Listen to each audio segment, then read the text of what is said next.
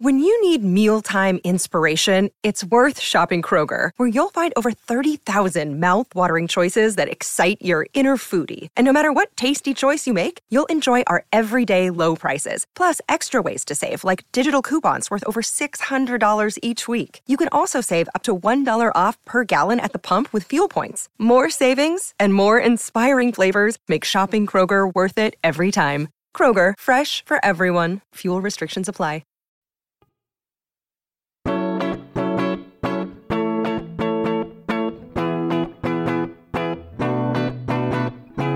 You're listening to Seeing and Believing, a film and television podcast that searches for the sacred on screen.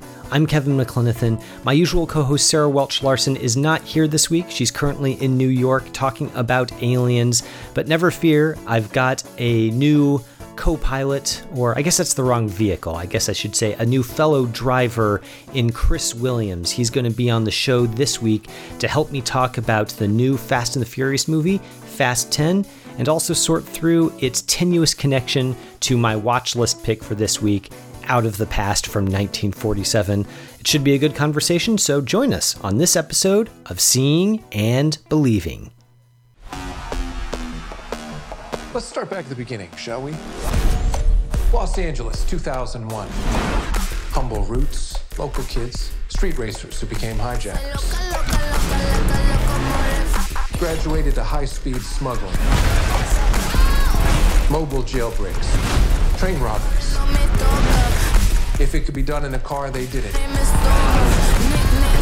If it violates the laws of God and gravity, they did it twice. But the days where one man behind the wheel of a car can make a difference are over. It's time to prepare for what's coming. You might want to buckle up.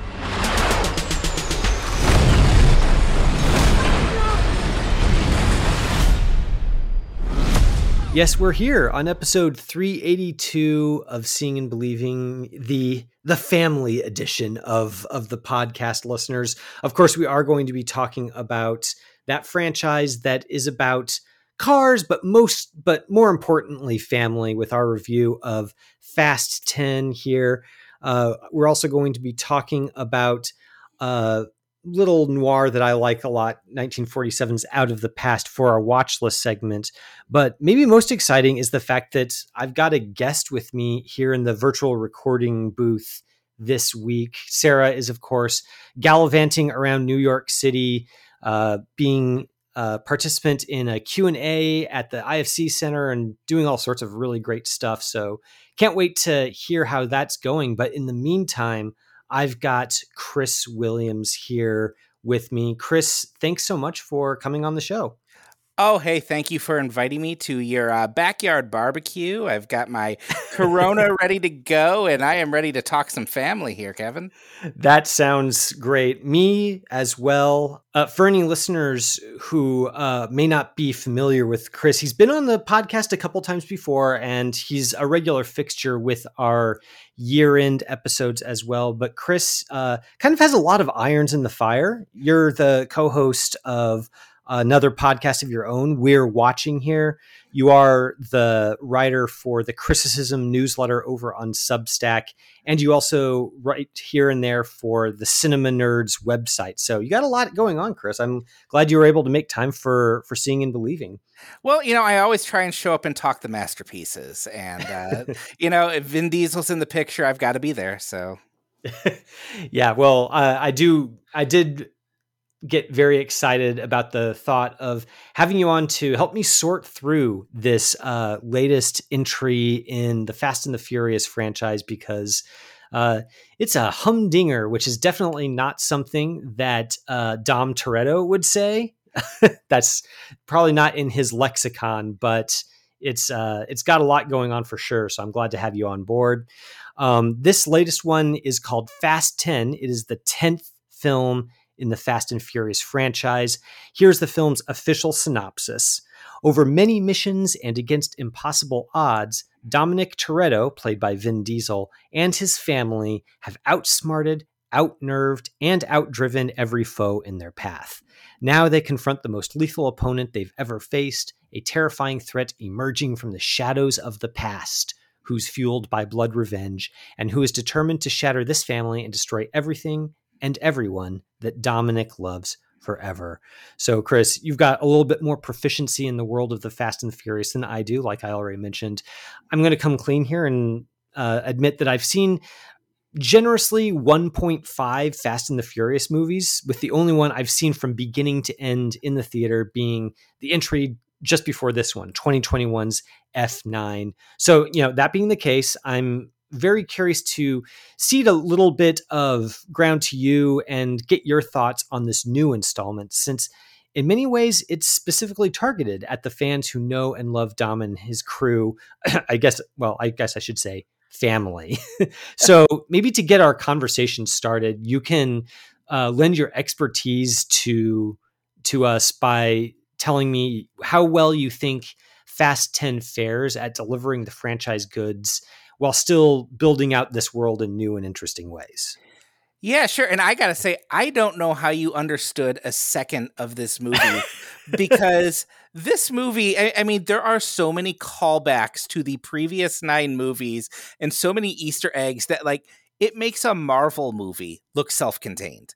Um, th- this is a movie true. that basically the plot is just a delivery system to get the characters to Easter eggs from previous movies. Um, so I don't know how anyone who hasn't sat down, taken notes, and watched all nine movies understood five seconds of this because I've seen them all and I was told, oh, who's that guy? Oh, that's right. I thought he was dead. No, he came back two movies ago. Um, yeah, I, and really that's kind of the weird appeal of this series. This is the weirdest franchise I think I have ever loved. Um, I was there opening day 22 years ago when the Fast and the Furious came out. Um, I, have been watching these wow. since they came out, um, which is weird because the first four movies range from okay to terrible.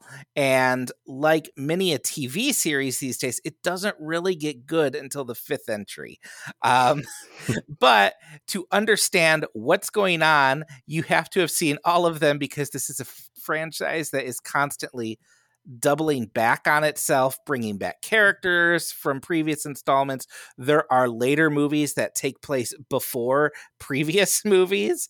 Um, it, it's a weird little franchise, and the the thing you can't ding these for is being stupid because that's part of the appeal. These mm-hmm. are very over the top soap opera movies that that work best when there's a nice combination of um I, I call it lunkheaded sincerity, over the top action, and a little bit of humor.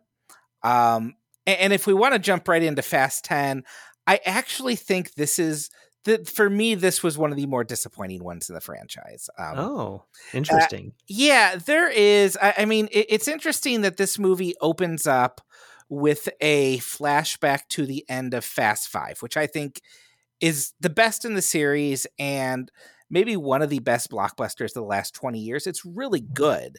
Um, and it calls back to the series high point and then seems to forget every lesson from this movie from that movie um i'm trying to think of the best place to start here uh because I, I spent a lot of time trying to figure out the last few days since I saw this. What is the difference between a good Fast and the Furious movie and a bad Fast and the Furious movie? Um, because it's a fine line. Because, like I said, you can't ding them for being stupid because that's kind of what they do.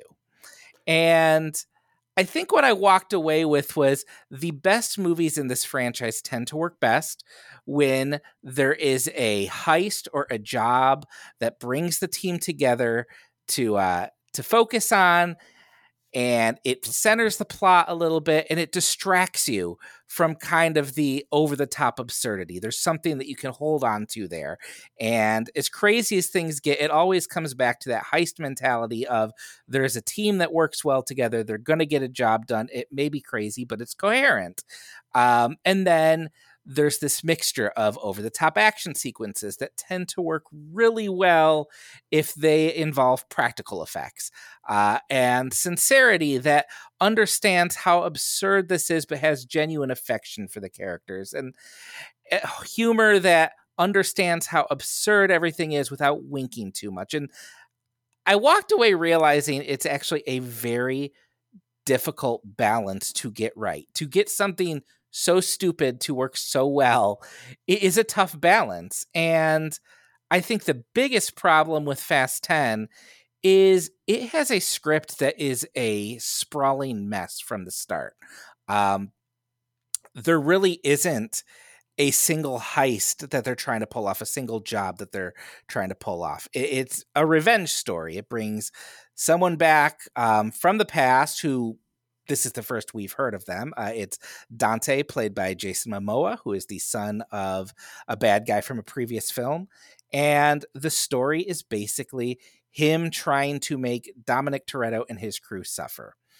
And as a result, the plot finds ways to separate the whole team for most of the movie. There are about six different stories being told throughout the two and a half hours that aren't just different plot threads, but seem to exist in totally different genres. Um, and, it's a big, sprawling mess where you can't help but realize this doesn't make sense. It kind of sputters around. Um, there are plot threads here where it is the typical Fast and the Furious superhero movie. Um, there's the spy thriller, but then there's John Cena in a family road trip adventure with a little kid for half the movie. And then Michelle Rodriguez in a totally different movie with Charlize Theron that seems to be in a sci-fi prison out of X-Men. Uh, and then Jason Momoa, who we might have to dedicate 10 minutes to doing whatever the heck he's doing that I love, but that feels at right angles to everything else. So that's a long way of saying this is a messy movie, even by Fast and Furious standards. I mean, it, it's interesting that that you, you found it to be one of the most disappointing ones because, admittedly, you know, like I said, I don't have a whole lot to compare it to because I haven't dug as deep into the franchise as you have. Partly because I just I think the the biggest weakness of the franchise is just Vin Diesel being at the center of things is just it's hard for me to get excited about a franchise with with him at the center of it just because he's he's by far the least interesting actor on screen no matter who else is on screen with him. And it's you know it's just it's hard when things kind of really start to revolve around him. I don't know at what point in the franchise he kind of became the big focal point, but it's it's a big reason why I've not gotten deeper into the the mythology of the whole franchise. That said, coming in at the end, even though there are a lot of references and in jokes flying around in this movie, I found myself having a much better time with it than I did with with F9. And like you, I'm kind of trying to puzzle out why that is. And I think part of it is that it's got a great secret weapon in Jason Momoa. And yes. I don't know, maybe we can start talking about him for 10 minutes here because I love what he's doing in this movie. Uh, and I think what he reminds me the most of is uh, Heath Ledger in The Dark Knight. Just um, the way that Ledger played this very you know very dark edgy character and yet there was this this little live wire of humor and almost camp running throughout the the the performance that kind of even when things start you know really ratcheting up with the tension and uh you know the the darkness of what the joker is actually planning is kind of you know kind of overwhelming the the humor kind of cuts that a little bit and keeps it still feeling like a blockbuster rather than a deathly serious slog. And I think Momoa is kind of doing something similar where his Dante is just uh, flamboyant is probably a really good word to describe him. He's just all over the place. He's he's kind of at one point he he runs to a car to jump in to you know chase Dom Toretto somewhere, and Momoa does this little like uh, like fey leap where he like lip, he jumps over something in his way and he like clicks his heels. And I don't know if that was his choice or the director's choice, but I love it and I wanted more of it. And I think that that for me is what really in the in the same way that Ledger is the most memorable part by far of The Dark Knight. Momoa is the most memorable part by far of this film. And uh, I think does a lot to make the kind of the more po-faced soap opera elements of of it kind of go down a little bit easier where having not seen very many films in in the franchise i'm not super invested in these you know these core group of characters but i am really interested in watching their their very serious macho ness bounce off of momoa's very colorful bad guy and I don't know. I, I even though by the end of the film, I kind of don't know where this is all going. I, I think it kind of runs out of road at the end to you know use a uh, an appropriate pun. But I think that up until we do get to that end, Momoa kind of carries the whole thing on his back, and I don't know. I I enjoyed that part of the movie a lot, and that went a long way towards saving it for me. I 100% agree. Uh, I even had the Heath Ledger thought um, several times in the movie. I, what I loved about Momoa, particularly having seen every movie in this franchise, is this is a series that has been fronted by Vin Diesel from the very start. Uh, so he was there 20 years ago at the center of this. Um, Vin Diesel, Dwayne Johnson, uh, John Cena. It's it's this very quiet, growly, old school masculinity that has fronted these films for 20 years. And then Jason Momoa comes in in this 10th entry, and it's something the franchise has never done before, which made the energy shoot up every t- time he's on the screen. I mean, he at one point is wearing a pink bathrobe. He has floppy hair. He's blowing raspberries at people he doesn't like. um, I, I, mean, it's it, it's so silly, and he leans into the flamboyance of it. I think that that's a great word for that. Um, but there is an edge to him too. There is a sequence where there's no way I can describe this without sounding like I've gone off the deep end, but he is sitting in a pink bathrobe, painting the nails and chatting to two corpses. and it is somehow bizarre and silly, and yet also kind of disturbing.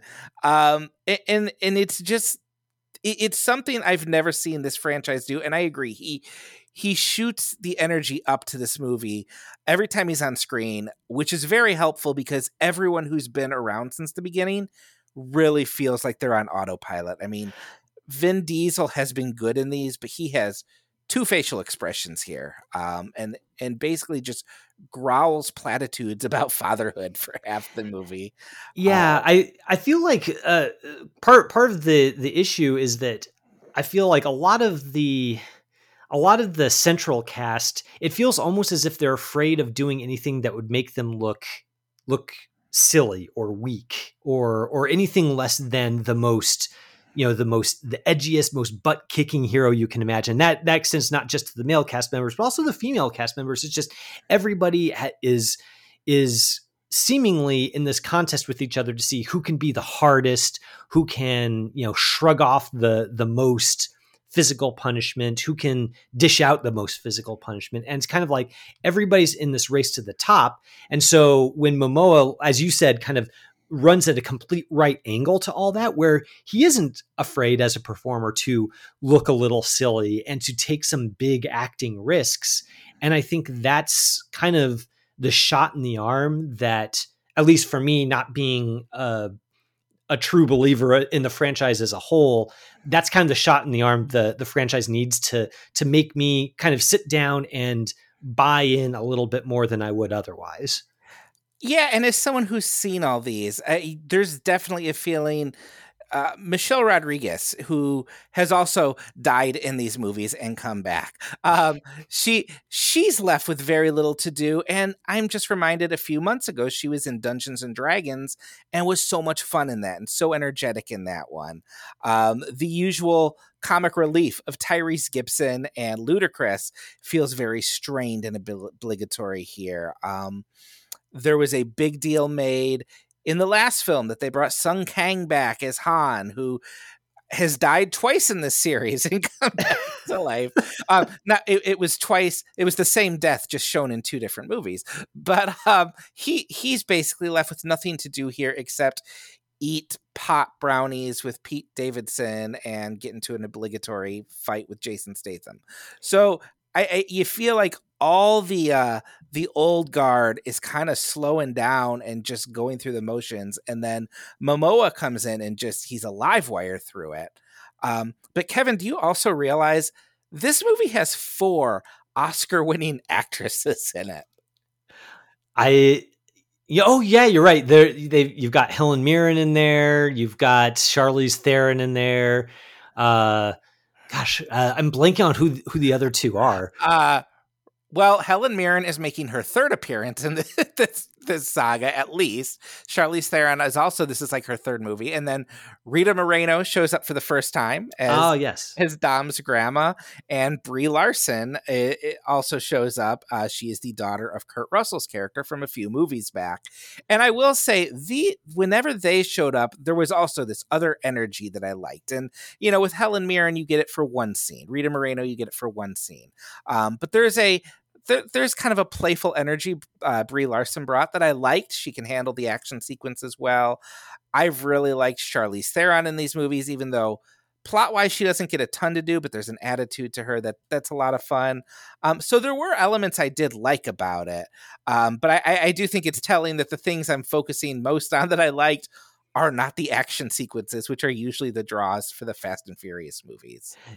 And that's that's interesting to me as well because uh, you know, I I think that there are some there are a lot of action sequences that I had a lot of fun with in this film. I think probably the highlight uh, for me was uh, an early sequence set in the streets of Rome where they're basically playing the video game Rocket League except in real life with real cars and I I enjoyed that quite a bit, uh, just for how again how ridiculous it was and how it kind of because you know you've got this giant uh, spherical uh, you know low scale warhead rolling through the streets of Rome, crushing everything in its path, and it's going to create a crater of the Vatican. Like that's just uh, that's so ridiculously over the top that um, I think it's a good kind of setting the tone for the rest of the the movie so that even if you aren't don't know you know who's who and how many times different characters have died over the course of the franchise like me you can still kind of it's it's ridiculous and, and it kind of does encourage you to get on the wavelength of the film where it just kind of just sit back and watch the the chaos unfold. Um and i think as the film goes on and it, this the action sequences rely a little bit more on um, CGI sleight of hand. There's there's there's literally one one moment where the the camera kind of you know comes free and pretty much everything physical in the frame disappears and is replaced by a CGI trip along Vin Diesel's bicep through his ignition and into the car's engine, which is you know props it to the movie is a very creative journey to take the viewer on but it kind of because it does rely so heavily on this digital special effects uh sleight of hand i don't feel like it it has the same sort of metal crunching immediacy that the better action sequences do. What's funny about that is that's something they were doing way back in the first entry was the journey through the car um, when he hits the nos. Um, no, I, I think there's some action sequences that are fun. I think that Rome sequence is a lot of fun in places. And there are moments of that where I was like, okay, yeah, this is what I come to Fast and Furious for. I mean, they're basically playing pinball with a neutron bomb in the streets of Rome. And you're like, yeah, this is a Fast and the Furious movie. There's also an action sequence near the end with a cannon car and helicopters that I'm like, okay, this is what I come here for. Um, but I think something holds me back from totally embracing them because I just I don't think Louis Leterrier, the director, has the same skill that someone like Justin Lin had with these movies, um, where he understood the importance of whenever possible have real cars smashing into real cars, doing the real stunts. Um, I, I, think there is a lot of computer generated trickery. There's also a lot of really quick edits that just robs it of a bit of the tactileness. And maybe I'm just spoiled because I saw John Wick Chapter 4 a few months ago, which reminded me oh, when you do an action sequence, there should be long takes. They, these should be practical whenever possible. And maybe it's just me you know, maybe I'm getting old. Maybe I'm not loving the Fast and Furious as much as I as much as I did, but it, it just kind of held me back. Um, but uh, yeah, I, I, think in its best moments, it does hit what I'm looking for. I've just seen so many films in this franchise do that even better. Mm, that's that's fair, I suppose, and I do think that you know the, the action sequences are they they do get by a lot on on just the sheer panache of you know how how outlandish they're going to get. Um and that does it does seem like it, it's leaning on that a little bit. Um but we can maybe veer away from talking about the the action sequences because there I wanted to zero in on something else that you brought up in in what you said right at the top of this segment which was you you mentioned that the Fast and the Furious movies are kind of like soap operas in a way. And I think that's a really interesting take because I think it's very true in that uh, soap opera is not it doesn't have a whole lot of winking at the audience, right? Like it's right. it, it you you don't when when you tune into a soap opera, it it doesn't have any meta humor. It doesn't have anything but the deepest conviction that whatever ridiculous relationship drama is happening in a in a particular scene it has to treat it with the utmost sincerity. Um, and that's something that is kind of a watchword for Fast and Furious as well. And it's paired in this new installment with a big emphasis on faith, or at least the word faith. I, I don't think that the movie really has any interest in faith as an actual thing. It's more of just a concept to lend a little bit more gravitas to these characters' journeys. But Dom Toretto, uh, throughout the film, he's got in his possession this uh, this cross pendant that mm-hmm. that's given to him, um, and that kind of is stands in for a conviction that he either has or is seeking to find or is trying to encourage other characters to have at various points throughout the film and I wanted to get your thoughts on how well like how, how did that work for you did i think i mean i kind of tipped my hand here and kind of mentioned that i think it it feels like it's a little bit surface level but i'm curious if there might be something that i'm missing since after all i have seen so few other installments um no, I, I you know, I, what's funny is I was thinking about this earlier today because I knew we'd be talking about this, and I was like, hey, you know, they did mention faith a lot in this movie. What's that about? Um, because that's not really been a hallmark. Um, I mean, this is a series where they pray before their barbecues, but uh, and and Vin Diesel's character has wore that cross the entire franchise. But I was like, they they bring it up a lot to make you think they there's a point to it. But I was trying to think, what are they having faith in? And the only thing I could think of was that Dominic Toretto can drive faster than a fireball. Um, like that's really, I, I mean, it, it, never really, it is a surface level thing. Um, and, and it's, you know, I, I, think it's tossed in there alongside the family element, which um, I don't know that they do a ton there, except there's a lot of talk about fatherhood. Dom's a father now. Um, but I, I think it is all very surface level and it sounds resonant, um, but I don't think there's anything deeper in that. do, I mean, do you think do you think there's a qualitative difference between the faith talk in this film and the family talk in in in this film and in previous ones? Like family is sort of it's almost the the joke of the franchise at this point that you know Dom and his crew, uh, whether they're related by blood or marriage or they're just buddies, they consider themselves a family, and that's kind of something that if there's one thing that the film really treats with you know that's sacrosanct it's the concept of family. Um so do you see a difference between family in the the capital F sense and faith in the capital F sense in in the way it's it's portrayed in this movie? Because it feels like they're one and the same but I just it, it I, I wonder if there's some sort of numinous something that I'm missing in the in the world of you know Vin Diesel driving cars real good. I, I think in this movie, you're not missing anything. I think it's all very surface level here.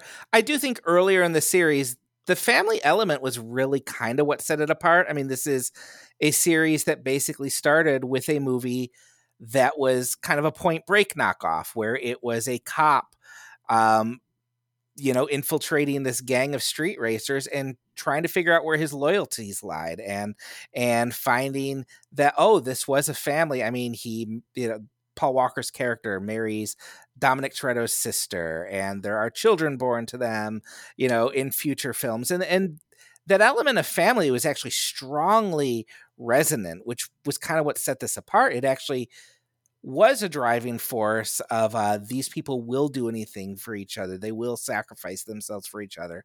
Um, I, I, think in the last few films, it's become kind of an in joke that well, we'll just toss the word family into the script about a hundred times, and you know we're doing what we're supposed to do to the point where it's almost self parody now um and to be fair the you know the movie this fast 10 does specifically call that out in a week it might be the first time the franchise has winked at itself.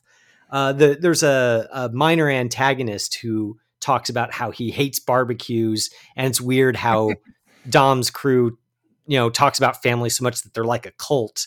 So it is like it's a level of self-awareness that I feel like is not typical for the franchise, but also I, I don't know. It, it's difficult to know how seriously I'm supposed to take this stuff and how how much of it is just sort of what the equivalent of shooting guns in an action scene, where it's you know it's meant there to provide some sort of thematic pyrotechnics rather than uh, anything to actually chew on. But I, I don't know. Again, maybe I'm just missing something.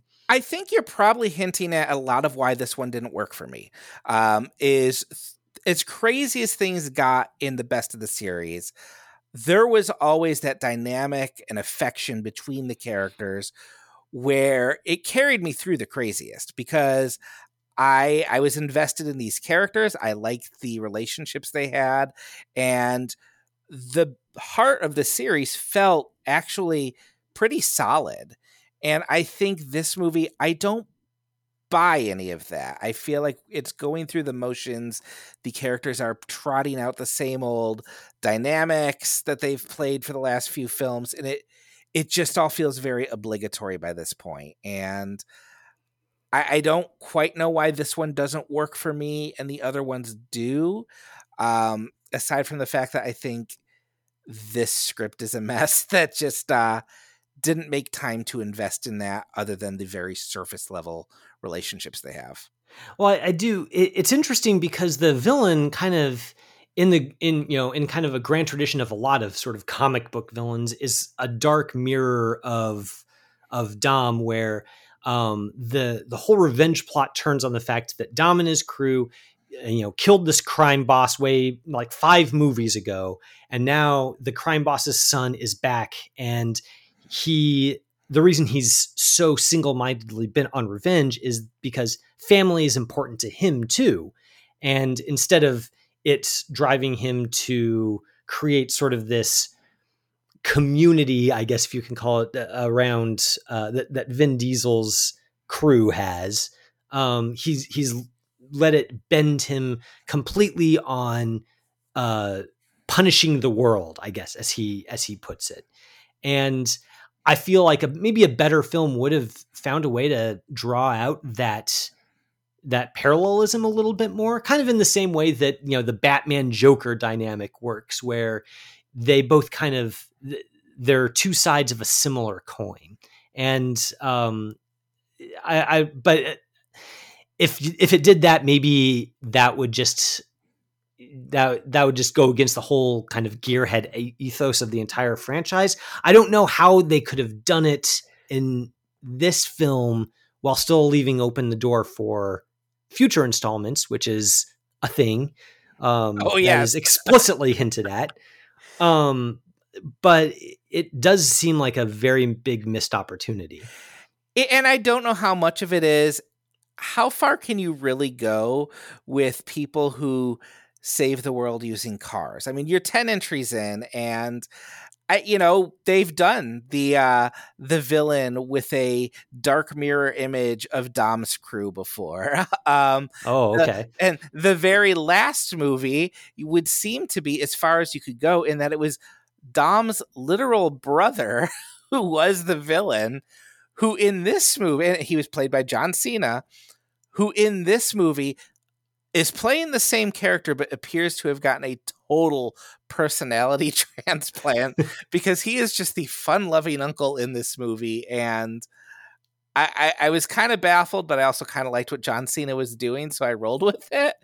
Um, yeah, I think 10, 10 movies in, you might have tapped the well a little bit dry, um, which is why it was so frustrating even though I knew there was another movie coming, but when it hit those last five minutes, and I'm like, oh no, they're they're gonna pull a uh, a Marvel here, um, and my my heart just started sinking because I'm like, yeah. can I?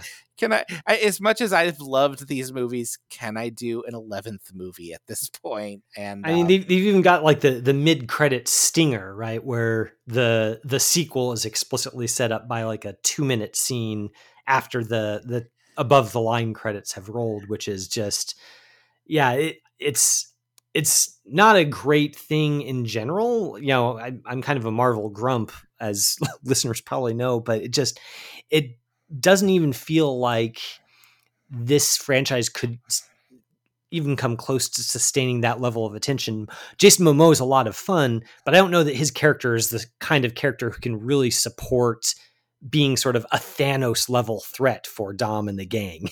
no, no, but I mean, I would not be surprised if somehow in the eleventh movie now he's their best friend because that that seems to be how that plays out. But I will say I am such a sucker that that mid credit sequence came on and I was like, oh, maybe I am interested in eleventh movie now. Um, so I'm part of the problem, Kevin. well, I, I, don't know about about the problem, but uh, I am really glad to get your thoughts on this. I'm also really interested to know if there are any listeners out there who kind of share your affection for the Fast and the Furious franchise. Listeners, if you're out there, I crave your thoughts on on this movie. Uh, like we've said, there's a lot going on, especially for the true fan. So if you have thoughts on this, let us know. You can email us at seeingandbelievingcapc at gmail.com. Hit us up on Twitter over at SeeBelievePod. Or if you're a Letterboxd person, as Chris and I both are, then you can find us over at SeeBelievePod on Letterboxd as well. We're going to take a little bit of a break here and then come back with our review of Out of the Past in our watch list segment. Hey, listeners, just want to take a couple of minutes for the conversation segment where we share what we've been hearing from all of you out there. Like I mentioned at the top of this episode, Sarah is in New York City and wasn't able to help me record reviews of the two movies, but she was on duty with the Twitter question on Sunday. And the one she posed to all of you out there was pretty simple.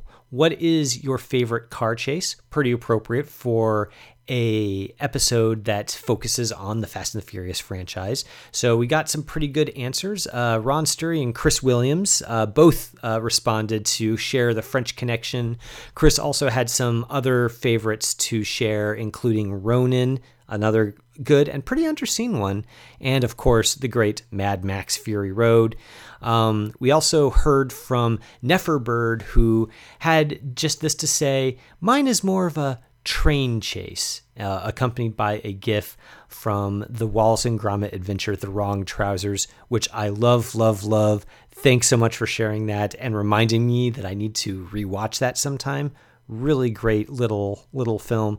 Uh, we also heard from some of you about the episode last week proper about Guardians of the Galaxy and Akira, uh, Bonk G wrote in t- and said that he appreciated the thoughts about both movies. He says, Akira is probably my favorite anime film ever. The resonant social commentary, the excellent animation, and the perfect musical score. He also goes on to say that Guardians Volume 3 really worked for me, mostly due to the satisfying character arcs thanks for writing in, Bonkji. Even though I was sad that I couldn't join you in your appreciation of that stuff, uh, it was really nice of you to write in and share your thoughts. And uh, I definitely do appreciate the character work that takes place in the Guardians films overall. Listeners, if you have any thoughts about last week's episode, this week's episode or that Sunday question. There was lots of uh, great card chases left untapped. I've got a soft spot personally for the one in The Bourne Identity, uh, the police chase where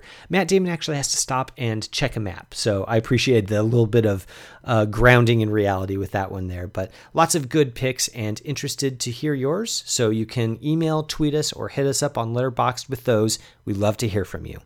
And now it's time for the watch list. This is, of course, the part of the show where one host picks a film that the other host hasn't seen. We both watch it and then talk about it afterwards. So, Chris, I'm really excited to bring you into this because I think you might be the first guest host that I've uh, been on the show with where we get to do a watch list together.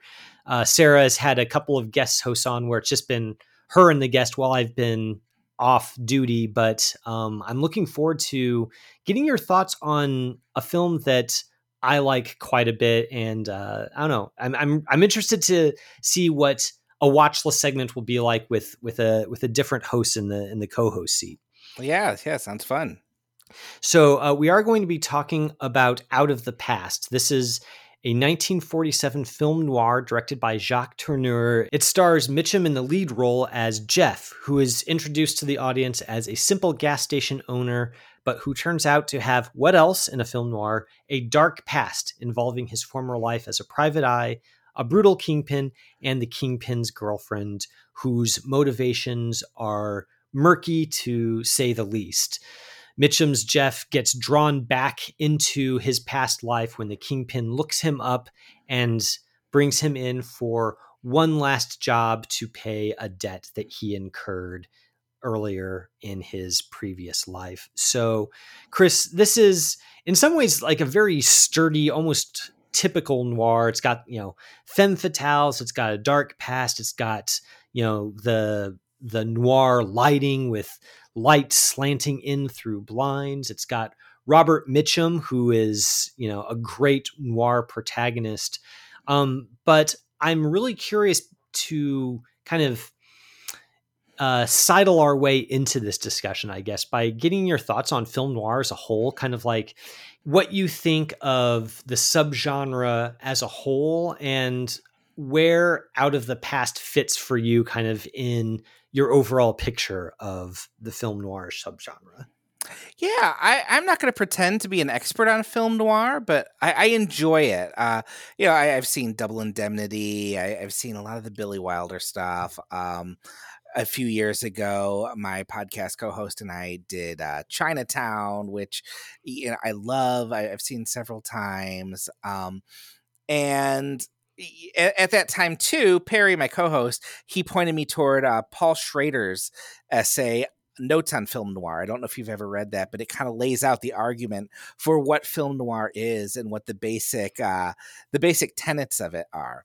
And it it was funny. I thought back to that watching Out of the Past because this is really the classic film noir. This this is this is the movie that has that kind of constant sense of post-war fatalism. The, this man who just doesn't fit into, you know, what we would consider mainstream society. He and that captures that post-war feeling of the men who returned home from war. Um, it has, like as you said, there's the classic lighting, the deep shadows. There is cigarette smoke everywhere in this movie. um, but mainly just that constant sense that this is not going to end well for anyone. Um, my my wife always laughs at me because she she says that I like movies with sad endings, which isn't always true, but I do enjoy a movie with a downer ending when it's appropriate. and film noir is kind of, you know, there aren't happy endings in film noir. And from the start, you understand that things are not going to end well for Jeff. But this might be the first one where I've first film noir I've seen where the character seems aware from the start that things are not going to end well for him and he doesn't seem bothered he seems resigned to it and he he's always aware that things are going bad and that he's being played for a fool and he doesn't care because there is this girl he cannot stay away from even though she's going to be the death of him yeah, the I, I think the fatalism is strong with this one for yeah. sure, and the the way that so when we first meet Jeff, I guess like on camera, the the first scene we we get him in, he's with kind of uh, a new lady love in this small town where nobody knows his past. He's just the gas station owner. He's you know with a uh, uh, innocent, somewhat naive young blonde, uh, and they're you know she's she's head over heels for him, and you get the sense um, in the writing and also in Mitchum's performance that he loves her, but he also knows that that he doesn't. There, there's something in him that just knows that he can't have her. That there's something what for what he's done and kind of the way he thinks of himself is a, an insuperable barrier right? He can't get over the fact that he doesn't know how it's going to happen but something is going to destroy this idyllic life that he's tried to build for himself. So when the kingpin's henchman shows up at his gas station and tells him that the the guy that he betrayed you know all those years ago wants another meeting, he doesn't even react with surprise or even even horror. He just kind of goes, "Oh, okay." And he's got that, you know, Mitchum face, the kind of the heavy lidded eyes, the the very stony expression, and he just kind of walks along this path almost as if he knows it's been laid out in front of him and there's nothing he can do but walk it. He doesn't really struggle against his fate at all, which is not all noir characters are like that, but that the spirit of that, I guess, feels very noir to me. Yeah, I, I, what really struck me about this from the start is it did not begin the way I expect a noir to start. Um, you know, these are movies that are heavy on shadow and foreboding, and the first few scenes or first few shots of this movie are very idyllic countryside, gentle music, uh, to the point where I would I had to hit pause and be like, "Did I pick the right movie here?" um, and then there is that point of view shot on the back of the henchman's car as he speeds into town. And it really just conveys the sense that something is rocketing into town that is going to disrupt this. And it is Jeff's past. And that is a very visceral beginning to this movie. Um, but yeah, it, it really captures the fact that he is this man who he has the life he probably assumes he's supposed to have. Um, but he knows he can't keep it. He knows it's going to come crashing down.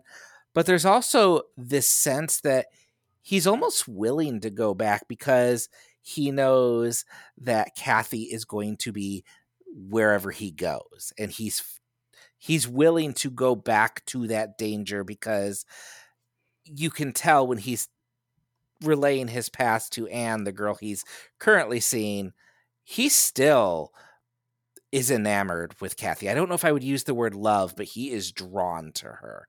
Um, and I think the structure of this movie is so fascinating because you could tell this story chronologically from um, Jeff's perspective and start with him being called to look for Kathy, who has shot the mob kingpin four times and is believed to have gone away with $40,000. He strikes up a relationship with her. It goes bad. And then he ends up in the small town. But I think by structuring it with, uh, with him already living in that town and then having to tell the story through through voiceover, you get to understand just how much Kathy has gotten under his skin. Um, I, I, think Roger Ebert said it takes 40 minutes for him to tell this story. Um, and, and by the end of his flashback, you understand why he is so drawn to his character and why, really, now that she's been reintroduced to his life, he will never go back to Anne. He'll never be able to have that peaceful life.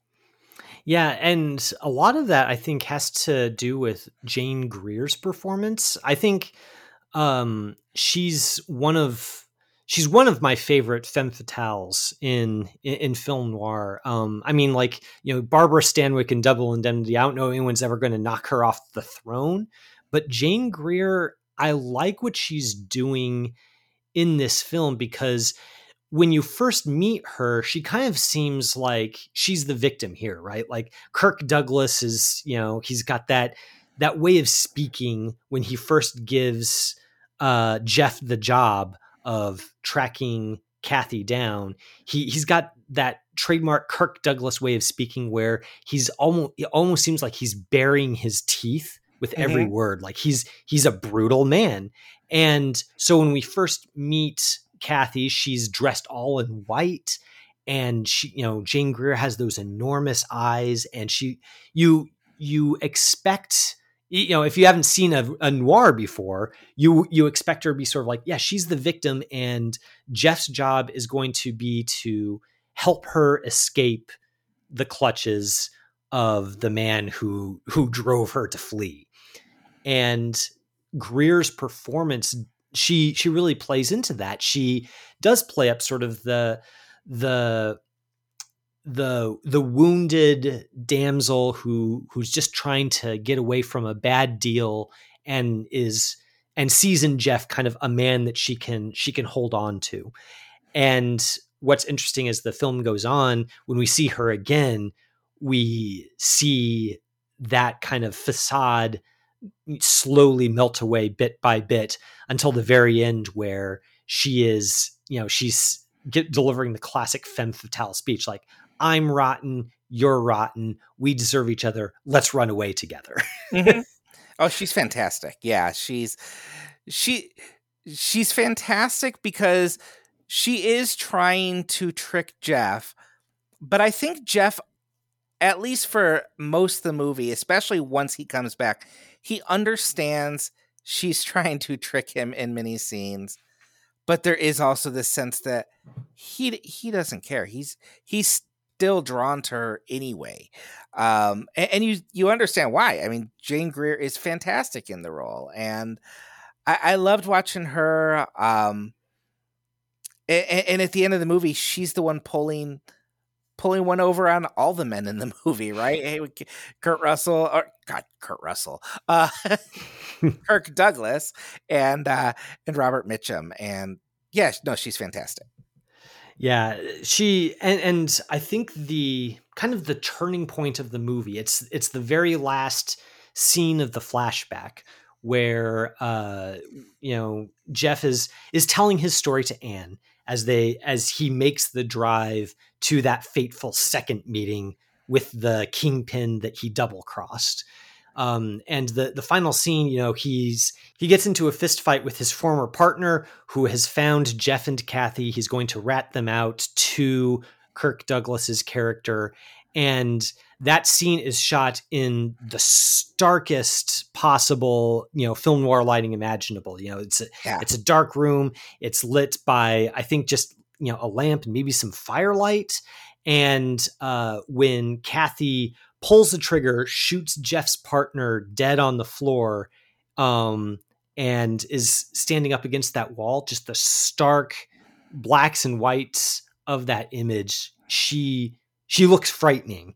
Where, whereas in you know up to that point, she's just been an extremely beautiful woman that Jeff mm-hmm. has has fallen in with, and that cinematography. Uh, Nicholas Musuraca was the director of photography on this picture. I think that turn is maybe it's not the first time we've seen that trademark film noir kind of kind of lighting and framing, but it's it's the first time it's been that stark and that's the turning point of the movie where we see the real Kathy Jeff sees the real Kathy and Jeff realizes that this this uh romance that he's been in is actually the the end point of a dark past that he's going to carry with him throughout the rest of his life and that he has to eventually confess to the sweet innocent young woman uh, who he's taken up with in this small town i think that there, there's something about that just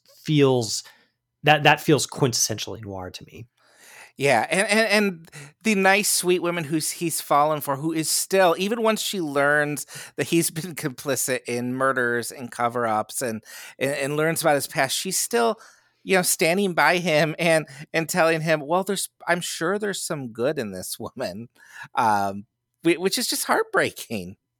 Yeah, it, it and it feels like, you know, the I think the first time I saw this film I that perf that character was a little bit of a problem for me. It, it felt a little bit like they were overplaying Anne's goodness too much. Like she was just kind of this, you know, this uh, to quote Edward G. Robinson from Double Indemnity, she's just a sweet little thing who doesn't know anything about anything. And it, it seemed like it was just a little too simplistic. But watching it here the second time, what I came away with was that's a key reason why Jeff kind of has this fatalistic sense that he can't hold on to the good thing he has with her because she's she believes in him utterly she trusts him utterly and he knows he doesn't deserve that trust. And that's kind of part of what drives him back to Kathy is he knows that you know this this good woman who you know even though he's been she knows he's been involved in murders will still pledge to be with him, he's like, no, I'm not good for her. I, I don't deserve something like that. I deserve the the person who's kind of been with me in the darkness as well. And he goes back to Kathy then. That just feels it feels quintessentially noir, not just because of the fatalism, but also just because there's a strong moralism underlying that as well, right? Like the the idea that you don't just say you're sorry about a bad thing you did and then just you're off scot free in a in a world of noir where there's not necessarily where Christ might not be entirely visible that's all there is is you did a bad thing and you're going to have to pay and that's uh i don't know it's it's bracing to find something that bleak um especially if you know that there's an alternative as a christian yeah, it, it, really is, and it does tap into the I tap into this feeling that was probably around at that time. And this comes out in 1947. You have men who are returning home from war and trying to acclimate back into their lives and what they, you know, th- this picture of a peaceful, well-adjusted American family that they probably have, and they're coming back from a war where they've seen and done things that have changed them or revealed sides of them that they uh they didn't know existed before and, and it kind of taps into that anxiety that's in a lot of noir that these people don't feel they these men don't feel they belong in normal society right? Like that they they deserve this this life that is good and peaceful because there's something unsettled into them and I, I think it captures that anxiety really well um I, I don't really have anything else to say on that but i think it captures that anxiety very well yeah, and I think you know the reason I picked this to pair with Fast Ten was kind of you know the very simplistic thing that you know Fast Ten. There's a, a character from from Dom's past um, who is going to exact a toll for the things that Dom has done in the past. Um, so that was kind of the the mm-hmm. thematic galaxy brain link between Out of the Past and Fast Ten. What I think it makes Out of the Past such uh, a much more compelling film than than Fast Ten in that area is is the idea that whereas you know Vin Diesel's character in Fast 10, you know, he kind of has this dark past, but he's never really he's he's he's still the hero. He's still unambiguously the good guy. Um, he still has confidence in himself that he is on the side of the angels, or at least whatever passes for angels in the world of the Fast and the Furious. Um, and out of the past, though, there is that that consciousness that you know the dark past is genuinely dark, mm-hmm. and that uh, it um, it persists, and it it's not something that's easily done away with simply by getting rid of one or two bad guys. Like it, it's something much more pervasive than that and um, that kind of I think is is much more engaging to think about. You know, even after the credits have rolled, just kind of thinking about why we are compelled by that vision and also why we we're disturbed by it and, and hope for more from from real life. Yeah, I, it ends in such a bleak place, and I don't know how you handle spoilers in this section. Uh, um, uh, it, it's you know it's 1947. It's been out for okay. Over 70 years at this point. Spoilers are fair game. It ends with a conversation between Anne and um, the the deaf kid who works at the gas station, and it it ends up in this bleak conversation where Anne wants to know um, did Jeff run away with Kathy or was he going to come back to her? And the young man tells her, you know, it, yeah, he was going to run away with Kathy. And it's it's this idea where I, I don't know how much of that is truth, like to the character, or if it's just what she needs to know so that she can let go and move on with her life. But it is this idea that this very bleak notion that, yeah, she has to let go of Jeff and see him as a bad person so she can get on with her life with the guy she's supposed to be with in this town. Um, and that past can just be forgotten. He can be left because he's he's been sullied in her mind by this dark past. Yeah, that that ending is is interesting. Um not just because of the the question of you know is it is it actually true? Like was does does the kid genuinely believe that Jeff was going back to be with Kathy? Or is the kid simply telling Anne what she what she needs to hear sort of as a posthumous favor to Jeff?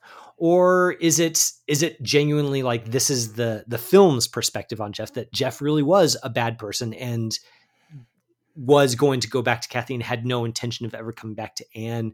I guess that ambiguity is really uh, intriguing. And it's also telling that the the person, the character that delivers that news to Anne is deaf and mute. So mm-hmm. there's no real definitive sense of of just how much that information is meant to be explicit to the audience and that's why I think we can keep coming back to this film is you kind of want to reach that endpoint and wonder if we're going to be any closer to a definitive answer this time. And I don't know, this this is my second time through, and I don't know that I'm at a definitive answer yet, which is kind of why I like it. yeah, it's definitely one that sticks with you. One thing that was fascinating to me is I I turned this on. Uh, we had gone on a family trip. I had just made it home Sunday night, and I knew we were going to talk about this, so I I turned it on at like 10 o'clock after a long day of driving, and I'm like, I'll watch 45 minutes now. I'll watch the rest tomorrow. And I ended up sitting and being pulled into the whole thing because this this movie is so propulsive. But what's interesting is it's not so much the plot. Like I will say, I will confess, in the last half of this movie, I don't understand half of what's going on with the affidavits and the briefcases.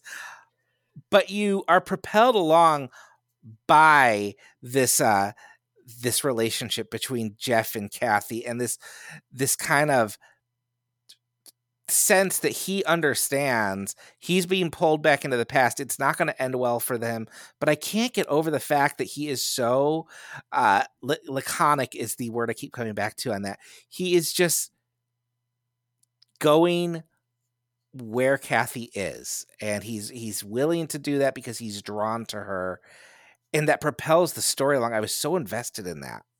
It, it's interesting that last act is really convoluted. Just the the way that you know Jeff he has to get some some incriminating papers uh, as a favor to the kingpin, and then he he pulls a switcheroo so that uh, he controls the incriminating papers, but nobody else knows where they are. And then he offers to trade them for an affidavit that incriminates him and his partner's murder. And it's, it's very convoluted and difficult to follow, especially on a on a first viewing.